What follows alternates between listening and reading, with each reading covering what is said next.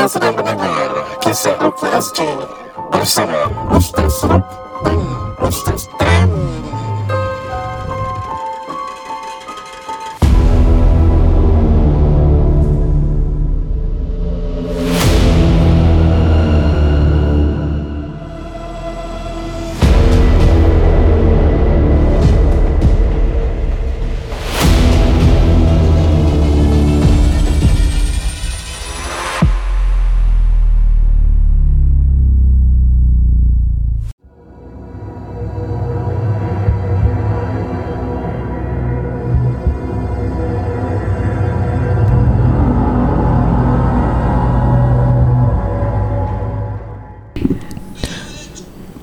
Assalamualaikum warahmatullahi taala wabarakatuh bersama saya Ruknuddin Zainul. Tamil Khamsani Niza Madli Niza Ali Anda sedang mendengar rancangan Kisah Ruqyah SG. Para pendengar Kisah Ruqyah SG apa khabar? Semestinya anda kenal suara-suara tetamu kita pada hari ini iaitu tim Niza Nizam. Terima kasih kepada mereka menaja episod kita dan dah masuk 300 episod dan ini masya-Allah tabarakallah.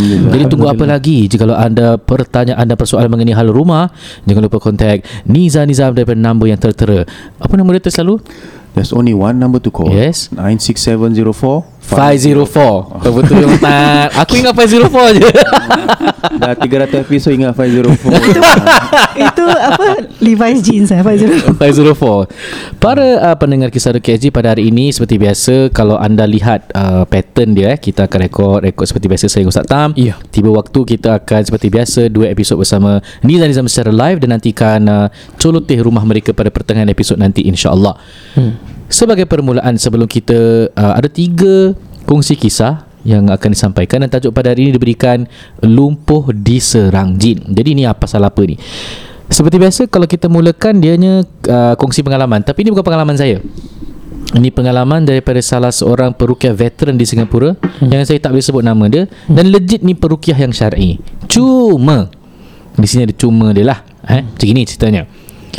Uh, saya kenal dengan seorang lelaki ini Kemudian dia mempunyai suara isteri Lelaki ni kira dah level atuk lah eh, Kemudian dia uh, isterinya kira dah level nenek Tapi saya tanya kabarkan lah isterinya macam mana apa khabar Ustaz, Ustaz tak tahu cerita pasal saya eh? Saya tanya, ha? Saya tak tahulah, kenapa? Isteri saya dah berpuluh tahun dah lumpuh Ah, lumpuh? Kenapa eh? Oh, Ustaz betul tak tahu cerita lah ni? Ah, maaf Ji, saya rasa saya tak tahu lah You cerita boleh? Dia semenjak kena gangguan lah terjadi macam ni. So saya tanya, okey, gangguan dia kena macam mana? Pasal pada waktu tu saya ingat saya baru dah mula kira 4 tahun lepas baru berjinak dengan Rukiah lah. Jadi dia ceritakan yang sebenarnya di sebuah tempat uh, saya tak sebut tempat tu kat mana, belakang tu ada hutan. Jadi di, uh, isterinya tu mengidam nak ambil daun apa dah saya tak ingat lah buat, buat pucuk ni kan. hmm. Diambil ambil uh, kata orang tu tariknya sembarang. Hmm. Mungkin tak baca doa, tak minta izin. Orang dulu bilang minta izin lah kan. Hmm. Diambil kemudian balik terkena gangguan hingga terjadinya rasukan. Dan bila jadinya rasukan benda tu berbual. Engkau cabut rumah aku tau. Hmm. oh. Kau cabut rumah aku. Bermakna tu dia dah masuk hutan yang perkarangan perkampungan jin mungkin. Kemudian dia marah lah tu sebab dia mengganggu. Bunian kot Wallah ta'ala alam Kita tahu Bunian pun is uh, kampung jin kan Jadi Mereka pun bertemu dengan seorang perawat Jadi perawat ni bilang Kemungkinan kamu ter, terganggu keluarga jin yang tinggal di situ Kamu main cabut saja.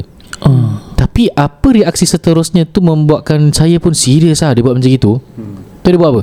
Apa? Dia suruh bakar tempat tu oh. Tak ajak apa Bakar tempat dia Tempat yang dia cabut daun tu Uh Oi. Untuk tanaman-tanaman pergi bakar Ni kat Singapura lah Singapura lah Eh ni Tak salah dah kau ni Mami macam bakar kecil lah Bakar sikit Oh, lah okay. Sikit bakar sikit Kononnya dengan memberi amaran dengan jin tu Wow. jangan mengganggu kalau ganggu aku bakar rumah kau. hmm. Dia bakar. Oh fierce eh Tahu apa yang jadi seterusnya? Lagi Isteri dia lumpuh. Ush. Subhan Lumpuh dan selama ni kalau makan minumnya hanya susu. oh. Jadi saya macam aku tak akan buat macam inilah kan. Doktor cakap apa Ruk? Doktor cakap uh, Ana tak tanya pasal apa jadi macam itu but um, paralysis lah. Paralysis. Whiz down lah The whole body. Kalau berbual pun kira Mata macam dia. nampak gini. Macam stroke, yang, eh? yang kelakarnya ini kira jok-jok uh, orang-orang dewasa lah eh. Hmm. Hmm. Ustaz, Saya dah berpuluh tahun tau Saya tak Ah, dia cakap gitu Hmm. Okay. Disebabkan keadaan isterinya lah Faham, faham. So saya nak ketawa Tak baik pula ketawa Isteri tengah sakit dia bagi Kan? tahu hantar pasal. Dia orang ni quite Kira macam dia nak bergurau Oh, lah. okay, ah, Dia suka bergurau Orangnya very happy go lucky. Okay. Tapi saya tanya Habis macam mana tu? Hmm. Tak jumpa perawat. Dah jumpa banyak perawat dah ustaz. Dah tak boleh buat apa-apa dah? Okay. Ha, dia semenjak kita bakar tempat yang dia ambil tu Pasal dia mengidam pada waktu tu. Bukan pasal mengidam mengandung tau. Macam dia teringin nak makan sesu- uh, pucuk ni kan. Hmm. Jadi main cabut lah dekat belakang hutan ni. Allah. If I tell you where tempat is Korang mesti terkejut ha, so, I will not tell you lah Of course I Mana will tell you MacRitchie later lah hutan? Ha? MacRitchie. Dia- Jauh nak ambil kecil Ada pucuk kat situ eh Aku sebut. Dia pun perawat juga kan? Ha? Dia pun perawat. Tak tak tak Yang saya tanya ni Is Oh. kenalan Oh. kan Dan dia pergi merawat Perawat tu bilang Pergi bakar tempat tu Tak, tapi macam mana dia dapat tahu yang uh, yang jin ni berkata? Oh rasuk Oh, dia kena rasuk. Kan saya explain kan Dia Oh. balik Kena gangguan hmm. Jadi yang rasuk Benda tu berbicara hmm. Korang kacau tempat aku Hmm. Jadi kononnya per, Perukiahan ni Perawat ni dia kira Gangho lah kan Hmm. Kau kalau tak keluar Kau tak ni Aku bakar tempat kau Tapi Jadi dia, dicabar lah Dia, dia- bakar tempat tu tak beritahu perawat ni apa terjadi. Dia beritahu Oh. Suaminya yang pakcik ni Yang saya berbual Dia beritahu So sebagai tindak balas Dia bilang pergi bakar tempat tu Okay. So bahaya lah Kan What's the basis of uh, burning that place? Apa dia punya macam mana perawat tu deduce that mesti dibakar? Macam amarat. Kemungkinan kerana s- kerap berlakunya gangguan dan rasukan, kemungkinan nak retaliate, kau tak nak dengar cakap, aku bakar. Dia perang lah, perang. Perukia dulu-dulu kan suka guna cara apa tu macam mengancam. Hmm. Whereas kita yang perukia baru ni kita tak guna cara ancam. Ancam tapi atas dasar semoga kau bertakwa kepada Allah, insaf, keluar. Hmm, kita banyak pakai psikologi sekarang eh. Cik, kita lain lah. Dan kita terangkan dengan ilmu lah kan. Ha, jadi Betul. Alhamdulillah kebanyakan kes kami bila disebutkan surah jin uh, especially bila kita terangkan maksud dia, jin tu nangis. Kalau betul dia rasuk jin lah. Ya. Ha, mungkin air mata keinsafan lah. Keturunan nenek moyang dia dengan Quran boleh masuk Islam, apalagi kau ni kan. Hmm. Tapi orang dulu cara dia macam itu. Kan? Ya. Secara kira macam okey ni jin kacau. Hmm. Okey, tabur garam, tabur ni, tabur Black- black tabur pepper. benda yang sakitkan. Black pepper. Black pepper. Kan? Hmm. Garam Prosperity. Himalayan salt. Asal? Himalayan salt Ada Salah. orang jual kan Himalayan salt Tak memang ramai lah. Ramai pakai Himalayan. Saya Yalah, tengok. yalah, yalah. Ah, Himalayan. Yalah betul Bukan lah gula-gula Himalayan tau. Ha ya ya ya Okay, so, so. Okay so, Asal. Okay, okay, apa-apa. Oh. okay, okay, tak apa, tak apa. Subhanallah. Saya cakap umum eh. Alhamdulillah Saya yang tersangka buruk kot tak ada tak ada kena dengan hidup atau yang dalam. Tak ada kena mana Ya, Tak ada kena mana Kita share-share je. Jadi based on kisah ni Para pendengar kisah Ruki SG Kalau perawat ni Yang gangho sikit-sikit Dah pukul Teringat yang satu video TikTok Yang viral tu kan Yang lagu tu Tung tung tung tung tung tung tung tung tung tung tung Ah, Lagu apa? Tahu. Yang satu perukia Yang boxing lah Oh. Yang Mike Tyson eh? Betul Mike Tyson tu Dempsey Roll lah dia. Oh, oh tu lah. Oh. Cantik pula dia punya pergerakan kan. Oh. Tapi tumbuk dia tumbuk bedek ah. Oh. At last dia pam pingsan. Okey. Ruqyah syar'i tidak begitu fokuskan kepada nak bunuh jin lah, nak lawan jin lah. Selalunya ilmu-ilmu kalau dalam sen- seni membela pertahanan diri ni lebih kepada itu.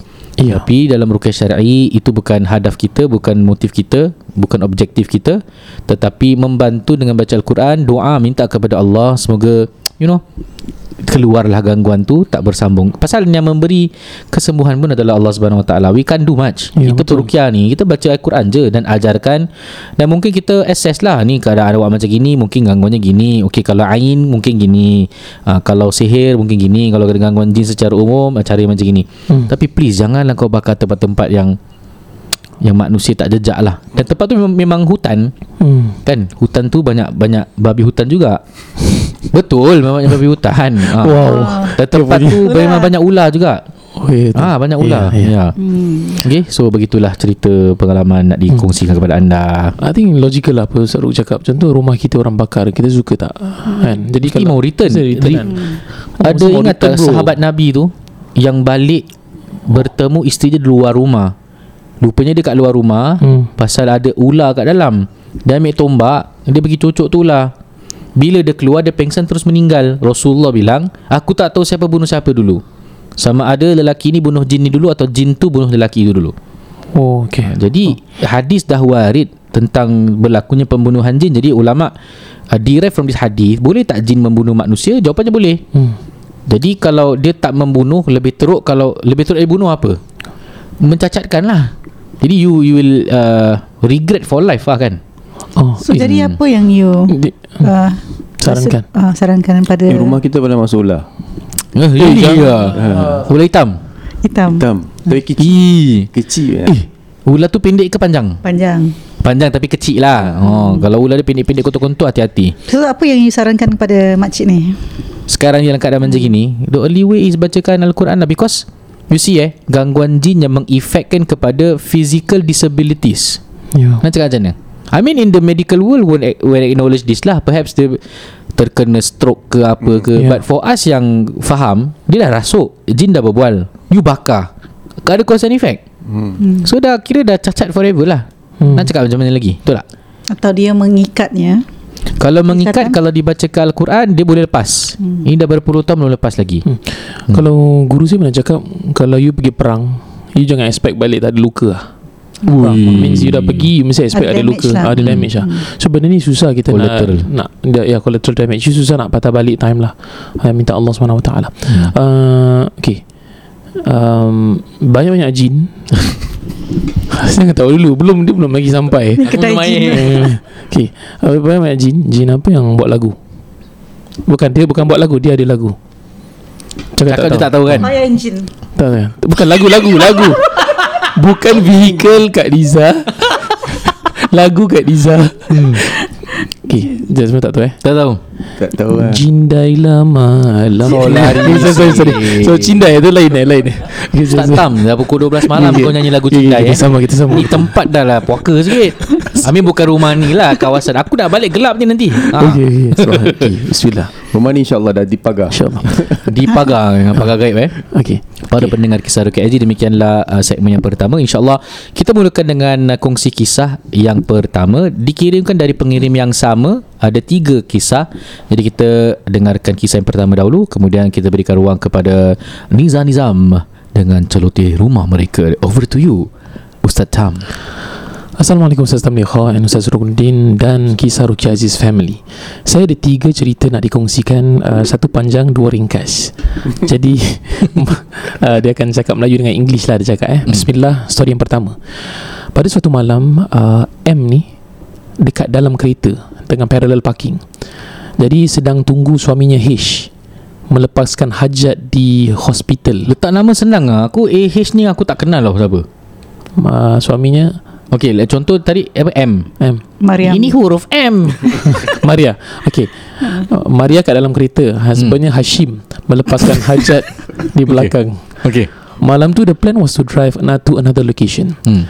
Jadi uh, Then the husband Will drive another car And they will go separate ways ada dua kereta ke apa ni Mhm. Hmm. hmm. Jadi semasa tengah tunggu ni Suaminya Hashim Dekat dalam kereta tu Kemudian Maria ni tengah adjust Tudungnya Dia tengok uh, rear mirror tu Okay? Dia tengok dia adjustkan tudungnya Kemudian ternampak Ada Pontianak Yang duduk Di atas uh, Kereta mereka Di sebelah belakang Sedang membelai-belai Rambutnya sendiri. Uh, Dia ada cakap satu word ni lah. Hmm. Lepas tu dia katakan Bang Bang jom jalan sekarang bang. Hmm. Kata Maria. Kemudian Hashim cakap Sekejap lah. Abang now abang. We need to go now Kata Maria Jadi suaminya Hashim ni Masuk kereta Dan dia make a move Sampai di destinasi yang kedua Suaminya keluar Kemudian drive kereta yang lagi satu Hmm. Kemudian si Maria ni uh, Keseorangan dalam kereta tersebut Kemudian uh, Seketika waktu tu Terbau bauan yang sangat busuk Dalam kereta tersebut You. jadi Maria ni cubalah uh, buka surah dekat uh, radio ni. Kemudian kereta tu uh, apa ni? Maksudnya Berhenti ber- kereta tu berhenti sendirinya. Mungkin. Ah, Okay, okay, jap.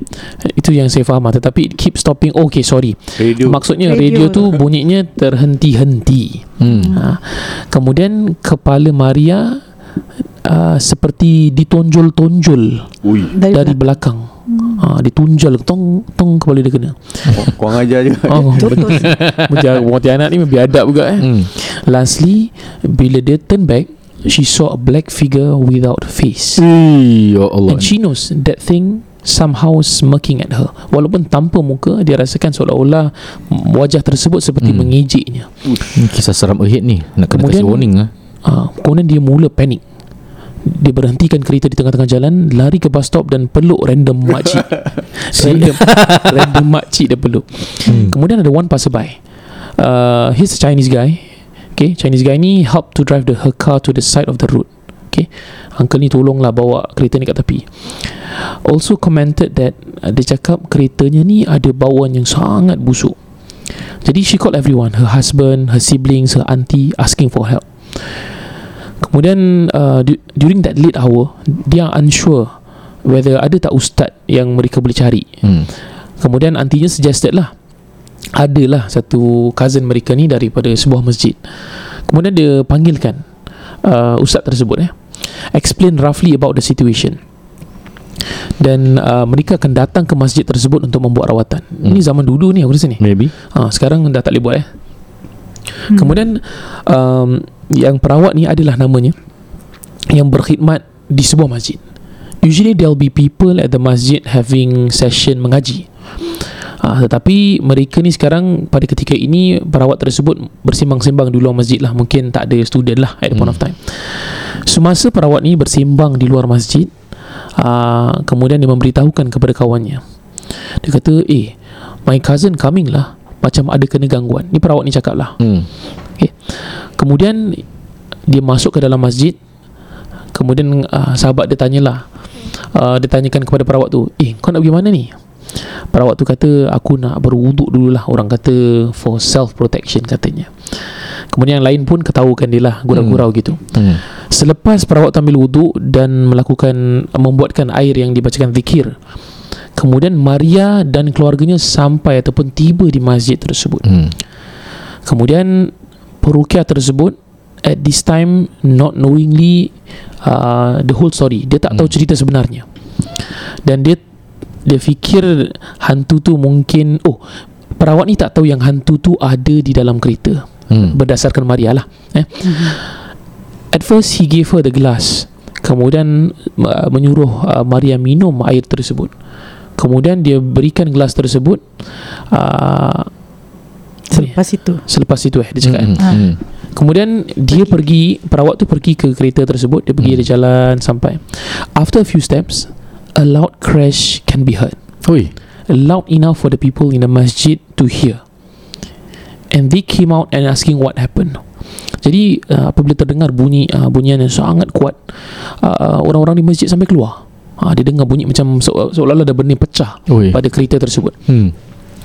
The glass that AR Mak tersebut Dah AR Ah. ni memang nickname. Nickname Ah, oh, dia perawat baik. lah. Hmm. Terbabas pula Hmm. eh. Dah 300 episod ni aku terbabas Ah, Kau ngantuk. Ngantuk okay. The glass yang perawat, perawat tu bagi Dekat Maria Pecah Seperti ada orang hempas gelas tersebut di lantai Eh, serius lah. eh? Tapi tangan masih kat tangan eh? Hmm. But the glass was still in her hands Yang pecah tu is the bottom part of the glass oh. Macam ada pressure gitu ya Kemudian uh, dia cakap lah Ustaz ni kelakar sikit lah Jadi bila kejadian tu berlaku Bila dengar benda tu pecah Nampak Geng-geng yang lain tadi ketahukan perawat tadi Ambil wuduk. Semua geng-geng tu ambil uduk. Ha, Semua protection diri sendiri tu eh. Hmm. Kemudian um, Dia menyuruh uh, M ni Membacakan uh, After him. A'udhu billahi minasyaitanir rajim Bismillahirrahmanirrahim. Kemudian she said A'udhu A'u A'u. Tak boleh adik Kira Maria ni tak dapat uh, Baca. membacakan Baca. sebarang ayat Dan ini A'udzubillah saja eh Pun Mm-mm. tak boleh tak dapat dibacakan Dia cuba tetapi sedang dia nak mau cuba baca tu Dia rasa kepalanya seperti ditonjol-tonjol Ditunjal-tunjal Ui. Her husband has to stand in front of her For her head to bump to his back So she won't fall. Oh, Maksudnya kepala dia macam terantuk-terantuk gitu. Oh, head headbang ah. Bangin eh. Hmm. Jadi dalam keadaan ni Maria sedang nangis eh Keisakan Kemudian perawat tersebut Sedang fikirlah Apa yang dia boleh dilakukan. Dah sapu air Hmm. Dah macam-macam dah cuba buat. Kemudian um, Husbandnya tu uh, Sapukan air yang dibacakan zikir tu Ke mukanya. Okay, dia cuba sekali lagi lah. Alhamdulillah selepas disapu beberapa kali, Maria kembali Seperti kepada biasa. uh, seperti biasa.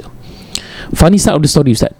Jadi bila on the way kita ke masjid tu dengan kereta yang berbau busuk tu, uh, Kira di dri- driven by Maria punya uh, sibling lah. Mhm, mhm.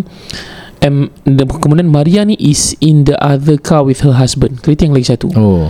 Kemudian uh, Ni nak halau hantu lah. ha, si dia punya cousin ni wanted to shoo the ghost away from the car. Kemudian dia campakkanlah garam-garam di kereta-kereta kita. Kesian eh suami saya kena bersihkan garam-garam tersebut. ha, ini cara-cara End lah. story one. Okay, okay.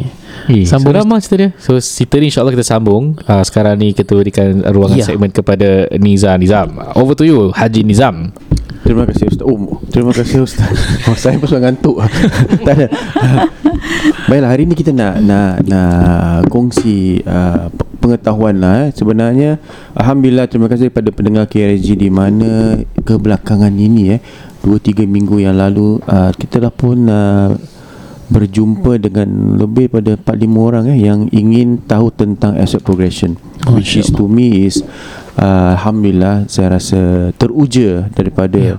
apa tu uh, keinginan mereka yang ingin tahu. Uh, of course dia punya situasi dia berbe- berbeza. Ada yang ada ada yang oh, apa tu kemungkinan besar uh, ingin tahu mampu ke tidak. Mhm.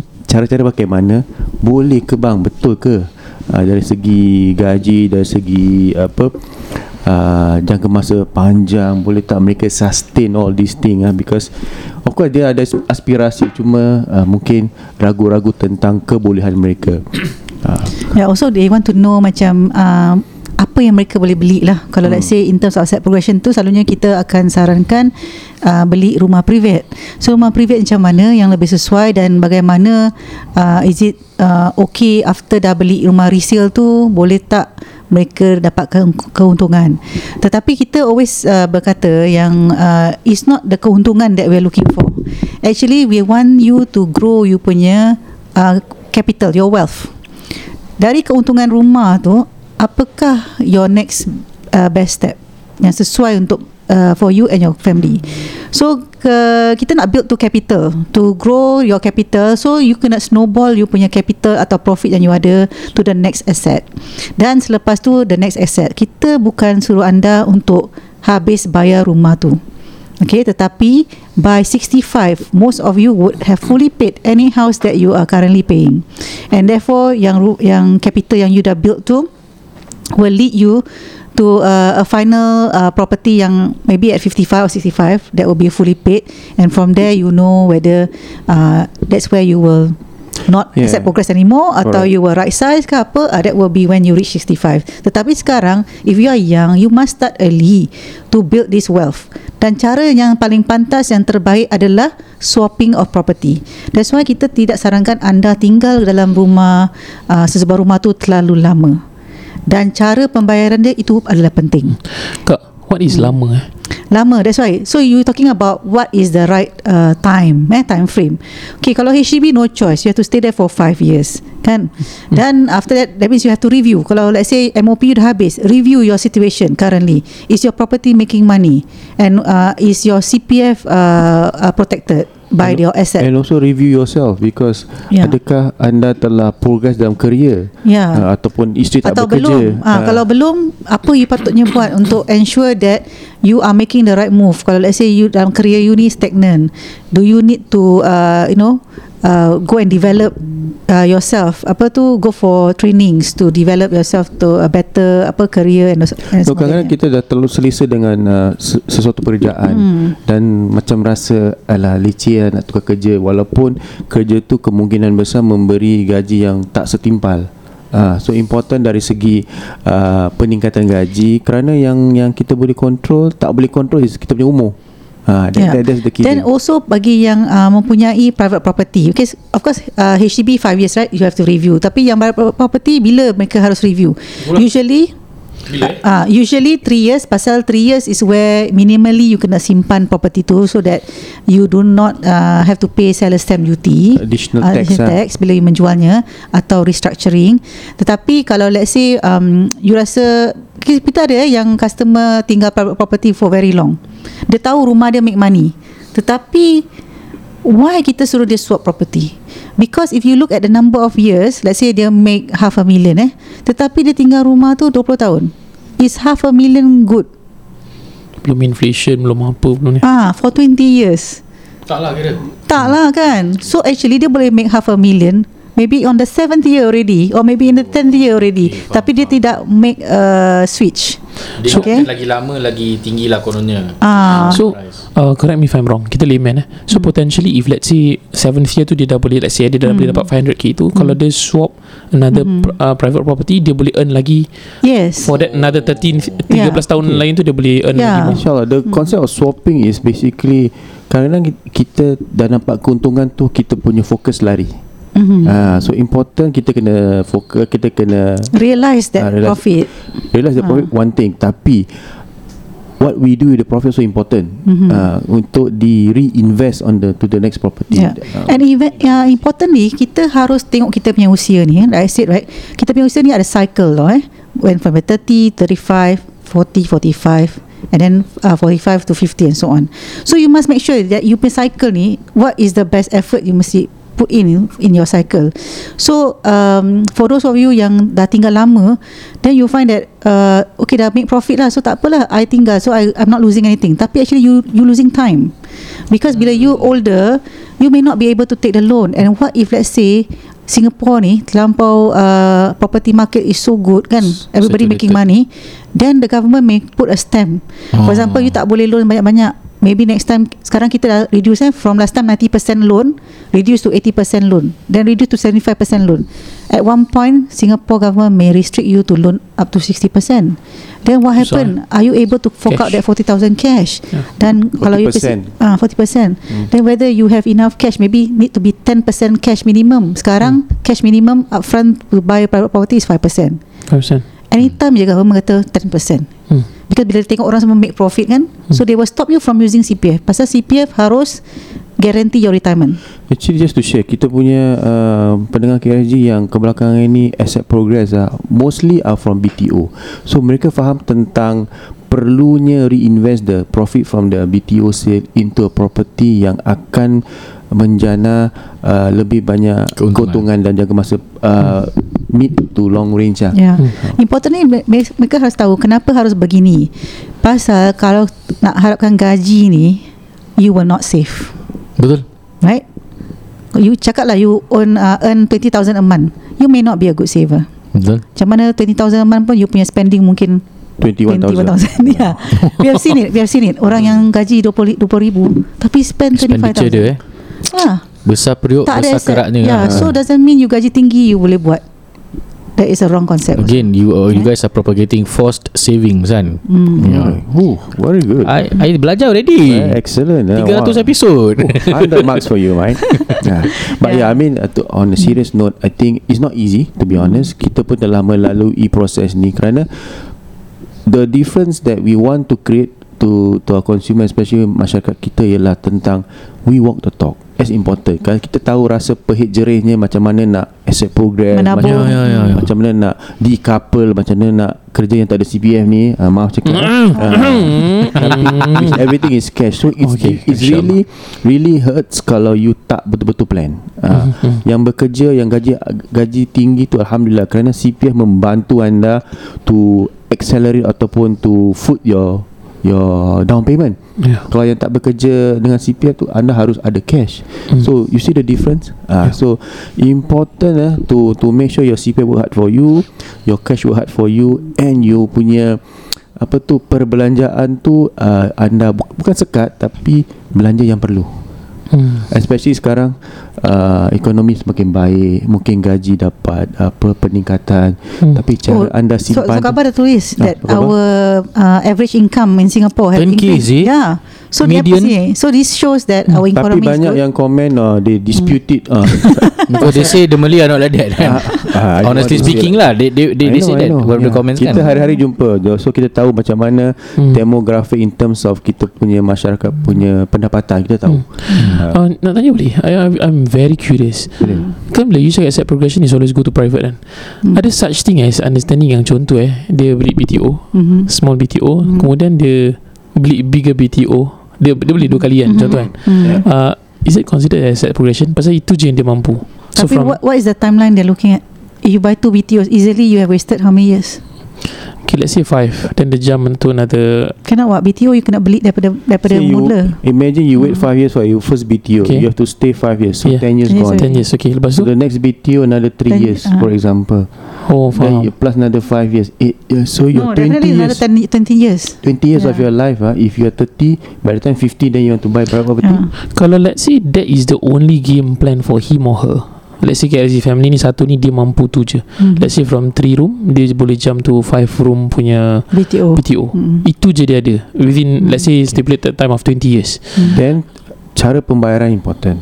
To make sure that You tak ada ke, ke, ke Apa tu? uh, CPF loss in the Mhm. future hmm. You harus uh, Gunakan rumah BTO you Sebagai Plan simpanan yang berkesan Which Which is paying by cash. Yes. Hmm. Kalau tak mampu 50-50 boleh. This guy. 50 Dia kena ambil kalau- lesen Dia tak berlesen aja. Kalau 50 cash 50 CPF boleh Macam half-half. Boleh. Eh, kan? Boleh. Tapi selalunya yang yang macam situation situation yang uh, Ustaz cakap ni most of them they were the next BTO orang dump semua dalam punya CPF Faham because they don't want to take a higher loan. Ini pun satu konsep yang uh, salah Hmm. kerana actually you should reserve your CPF dan gunakan sikit si- Untuk sedikit. retirement. Ya, Ya, jangan Tapi terlampau banyak. saya nak nak nak dispute ni ya kerana Hmm. kenapa kita tak gunakan masa tu untuk upskill?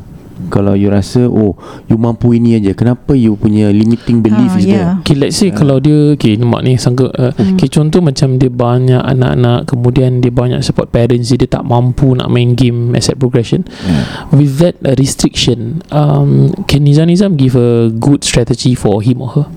Ya, actually kita dah banyak uh, converted such uh, client eh. Kita pernah ada satu uh, wanita ni, dia dedicated to dia punya family. Dia tak berkahwin dan dia rasa sebagai guru, dia punya tugas is to jaga mak bapak.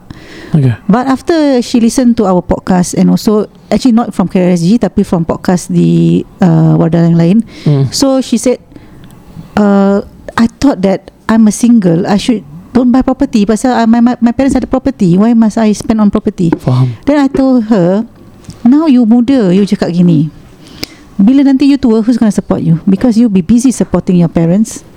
When is your time? Yeah Who will be supporting you? What asset is supporting you? You don't have an asset. You don't have anything to to to gain from. Yeah Okay, you sibuk jaga you punya mak bapak. Then what what is your planning for yourself? So I say it's nothing wrong to jaga mak bapak, tetapi now you- her age is already 42. I said if you don't enter into the property market, you're not even buying a HDB. Can You think that all the savings are in the property of your parents, you Hmm. support your parents, rumah tu akan jadi your rumah. Hmm. Ni semua salah. Salah uh, ini. Tanggapan On, on, a, on a lighter note, it's just waiting for a scammer to scam you. Ya. Very sad. Nanti ya so alhamdulillah dia beranikan diri dia dan approach us and Alhamdulillah then dia dapat beli her first private property Mantap and alhamdulillah rumah tu pun disewakan. Ini is is I heard these stories lah. I mean sometimes yang single lady ni after 40s where they need some com- companionship, right? They just marry somebody that is you know Stable. con- convenient. Ah, convenient. Uh, then maybe younger, and sometimes uh, stories have uh, I mean I heard stories that then dia ada property ke tak ada property ke ada duit ke it's like they uh, dengan rela beri pada Ya, yeah, sometimes orang ingat yang pasangan yang orang ada ni akan menyelamatkan mereka atau uh, Membantulah. membantulah sama-sama tetapi in the end is become a burden pasal mereka end up have to menampung pasangan tu. support dia ada. Faham Ah, so additional burden lah eh. Saya Tapi to answer your Ah, question, yeah. I think kita harus kita kita tak boleh secara pukal eh uh, ni semua template untuk everybody. No. Hmm. Different person we look at it from different perspective dari segi kemampuan dari segi aspirasi dari segi demografi keluarga dan seter- seterusnya supaya kita dapat melakarkan satu plan yang mungkin sesuai pada dia uh, Ya, tetapi Ya, macam for example like back to the story yang uh, wanita yang single ni. Saya cakap memang awak ada earnings, use your earnings to leverage buy private property. Lepas tu kan dia sewakan. Ah, In fact dia ada see. banyak duit untuk membantu Yes. mak bapaknya. So this is the right channel lah. Saya nak uh, Time dah terlajak sikit Tapi saya nak tanya one last question boleh? Hmm. uh, Contoh orang tu gaji dia uh, Actually this is Karazi family lah. Saya tak boleh cakap dia in which industry Tapi uh, Dia Masya Allah Tabarakallah. Dia sampai nak sponsor Saya punya Umi Travel lah. Saya cakap tak apalah Jangan jangan. Because Saya takut apa-apa kan Kalau tak jadi ke apa uh, Apa ni. Tapi tak lah InsyaAllah kita akan all out Dia memang all out. Dia macam Ustaz nak berapa saya bagi sekarang? Wah, Sekali saya cakap Eh jangan lah Jangan macam gini. Uh, Sekali dah berbual laki perempuan uh, Laki laki Oh. Laki Laki tanya je. Lelaki. Okay. ha, Kemudian Sekali uh, berbual-bual So he's earning about 25 to 30 Hmm. 25,000 to 30,000 So uh, cuma saya tengok dia um, uh, Okay kalau orang-orang macam gini What would you recommend? Dia I think dia tak fikir nak Keluar daripada Dia punya Hmm. situation. Maksudnya dia Dia dah lebih dah bercukup Rumah dia I Comfort think zone dah, lah. Rumah dia dah clear dah. Hmm. ha. Oh Dia tabarakallah umur dia I'm 33 Dia should be 35 36 Aku rasa lebih kurang gitu lah. Uh, Or maybe late 30s So kalau orang yang banyak duit macam ni uh, Gaji dia stable Job dia bagus Isteri dia pun Masya Allah Kerja uh, civil servant yang dah lama pun Solid lah. Mhm. So what, what do you suggest? Yang dia daripada HDB ni Dia nak stay je It's okay. I mean if he have fully paid the HDB and dia suka macam nak menginvestkan duitnya tu ke your business, I think Okay let's say tak Dia tak invest Dia Ah. just No, saya, But- saya, saya berpendapat kalau ada kemampuan, you should, he should look at property di mana in the long run dia boleh diwakafkan. Yeah, for example like a commercial property, a Ah. shop house or something like that. Pasal uh, it looks like dia limit himself to just throwing the money to someone else. Tetapi dia boleh membiarkan uh, duit wang tu Kembangkan uh, kembangkan kembali dan juga je. dan juga benda tu boleh menolong orang lain. Right? Uh, so that should be the way rather Yeah. than you know just towards one Betul. person. Saya rasa dia tak patut macam uh, sponsor saya tapi patut nanti bila dia dapat aset tu dia walk off kan Yeah. dekat Ustaz Tamu. Macam saya pernah Ah, Correct You made dot with Masya Ustaz. Ustaz atau Some other people Oh, okay. Macam kita pernah See um, Some association so Yang kita pernah tahu Mereka invest kepada HDB shop house Dan Rumah uh, HDB shop house tu Menjadi tempat Tu sewa pengajian lah. ah, Sewa pengajian Yeah. Even Belajar Quran. uh, Dia baik lah eh. So that should be the way I got aspiration But tak ada duit InsyaAllah Itu terus terang Itu kita, we sebagai kolektif Kita harus Hmm. reach out lah Jadi orang faham tentang Eh ada juga avenue Yang kita boleh Apa tu Mengembangkan dunia dan akhirat lah ha, important. Bukan sekadar kembang ke hidung eh. Betul Ya. Baiklah Terima para pendengar gereja jika anda ada persoalan tentang perumahan dan apa-apa juga mengenai perumahan there's only one number to call. 96704 504. Exactly. Over to you Ustaz. Alhamdulillah terima kasih Nizam Nizam kerana sudi menaja kisah Rukia Aziz Podcast Alhamdulillah. Uh, Jadi jangan segan-segan lah Dan dekat 300 episod ni uh, Kalau masih tak tahu siapa nak engage uh, Only Nizam Nizam di Singapura InsyaAllah Saya ada satu pandangan je nak cakap lah. I think it's not about selling or buying house tau Dengan Nizam-Nizam ni It's you plan your your your finance Dan macam financial consultant lah aku tengok dua ni Yeah, Yeah, kita yeah. harus uh, look at I mean giving education on the finances on Hmm, the yeah. uh, laws and The thing is you have you have a you saya have a je. harta I mean a few a few of the clients was uh, saya tak nak ambil pasal saya tak ada tak ada plan nak jual at the moment saya tak nak ambil you punya masa buang. It's not about kita punya masa buang masa. Jadi kita beri anda uh, peluang untuk Dakwah, eh? uh, bukan bukan dakwah. Hmm, dakwah yourself to them Ah. lah kira Uh, peluang untuk anda merancang Dan belajar. uh, Hmm. Pasal to be honest Jual beli ni insyaAllah Kalau rezeki kat situ ada uh, Hmm. Tapi Yeah. important anda Ilmu ni kita harus Share uh, Fuh. Tabarakallah. InsyaAllah. Tabarakallah Alhamdulillah Silakan Ustaz Baik, saya mulakan dengan story kedua dia dikirim oleh orang yang sama. One late night dekat East Coast uh, ECP ni apa ah? East Coast Expressway. Park. East Coast Park. Coast Parkway eh Ya ya. East Coast Parkway. Oh. Parkway Parade. Bukanlah, ni East Coast Park. Mhm. Saya uh, makcik saya dan mak saya tengah jalan-jalan dan tunggu bapa datang dan ambil kita balik. Allah Makcik saya dengan mak saya pergi toilet. Makcik saya tunggu di luar sementara saya dan mak saya masuk ke tandas. Bila kita tinggal kat tandas tu, makcik saya rasa macam lain lah. Dia bilang banyak-banyak baca okay? Malam malam ni kita kat tempat macam gini. So bapak dah sampai Dan kita naik kereta meninggalkan tempat tu. Bukan meninggal mati eh. Meninggalkan tempat tu. Dia tak tulis macam itu Aku tambah-tambah. Jadi bila kita drive out Kita pass by lah satu longkang ni. Bapak pun kata Eh ni best ni pancing kat sini.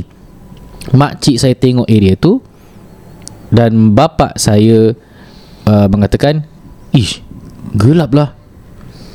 Dan tiba-tiba sesuatu berlaku Imagine tengah driving Keluar daripada ECP Kiri kanan kan pokok tinggi-tinggi kan? Tiba-tiba Beberapa saat setelah komen makcik saya yang cakap Ish gelap lah. Ada satu baldi air tercampak ke arah kereta Tapi tak tahu daripada mana. Semua terus senyap. Setelah beberapa saat kita berdiam Saya terketawa. Kau banyak-banyak benda Kena campak air eh? Mereka semua berkata Shh Diam. Kau banyak-banyak baca dik. Bapak kata Ini aku nak cakap seram ke? Apa ni? Aku pun confused. Story nombor tiga. Saya sambung je lah eh. Senang nak habis ni. Pada satu malam Dua orang polis Rafiq dan Izzat. Bukan nama sebelah. Bukan nama sebenar Sedang petrol ziarah rumah banglo kosong Untuk memastikan keselamatan. Banglo ni ada buku sign Bagi mereka yang memahami Dah sampai banglo tu Rafiq dan Izzat. Cek lah eh Ke daerah banglo tersebut. Dah habis cek Mereka balik ke kereta polis. Dah masuk kereta tu Rafiq perasan Ada alert Menunjukkan pintu belakang tak tutup betul. Now Izzat Nak keluar lah eh, Nak tutup pintu belakang Dengan betul. Tiba-tiba sesuatu berlaku. Pintu belakang kereta tu Ustaz Dengan sendirinya tertutup. Bertepak Rafiq dan Izzat Tengok muka Isyada. Tanpa mengeluarkan sepatah perkataan Rafiq start kereta Dan cepat-cepat drive keluar dari tempat tersebut. Dan berhenti Tempat yang jauh lebih daripada tempat tadilah. Jadi keluar daripada kereta Mereka berkata antara satu sama lain. Izzat bertanya Apa situ? Rafiq berkata Entahlah Maaf Ustaz kalau ceritanya tak seram Cerita tak seram But imagine this happen to you What, what will you do? Pintu belakang tutup sendiri Kan? Yeah. I mean it can be a lot of logical explanation pun kan hmm. Ala kulihal Terima kasih kepada para pendengar kisah Dr. Azzi Masa pun dah menunjukkan kesuntukan sebenarnya InsyaAllah nantikan episod selanjutnya uh, Dan sekian saja daripada saya Eh ada apa-apa nak promote dulu? uh, Kurma Kurma yang berberi daripada Baru Ustaz Arul dan Ustaz Tam. Kurma kita baru petik. Tak tak tak tak tak Fresh Fresh. Fresh daripada pokok. Ha, Membuka mulut makan. Ya Daripada Madinah eh Bukan dari Taiwan eh. InsyaAllah. Ya. Okay jadi sekian saya daripada saya Zainul. Kami kau Hamzani Liza Madli Niza Ali. Wabillahi taufiq wal hidayah. Wassalamualaikum warahmatullahi wabarakatuh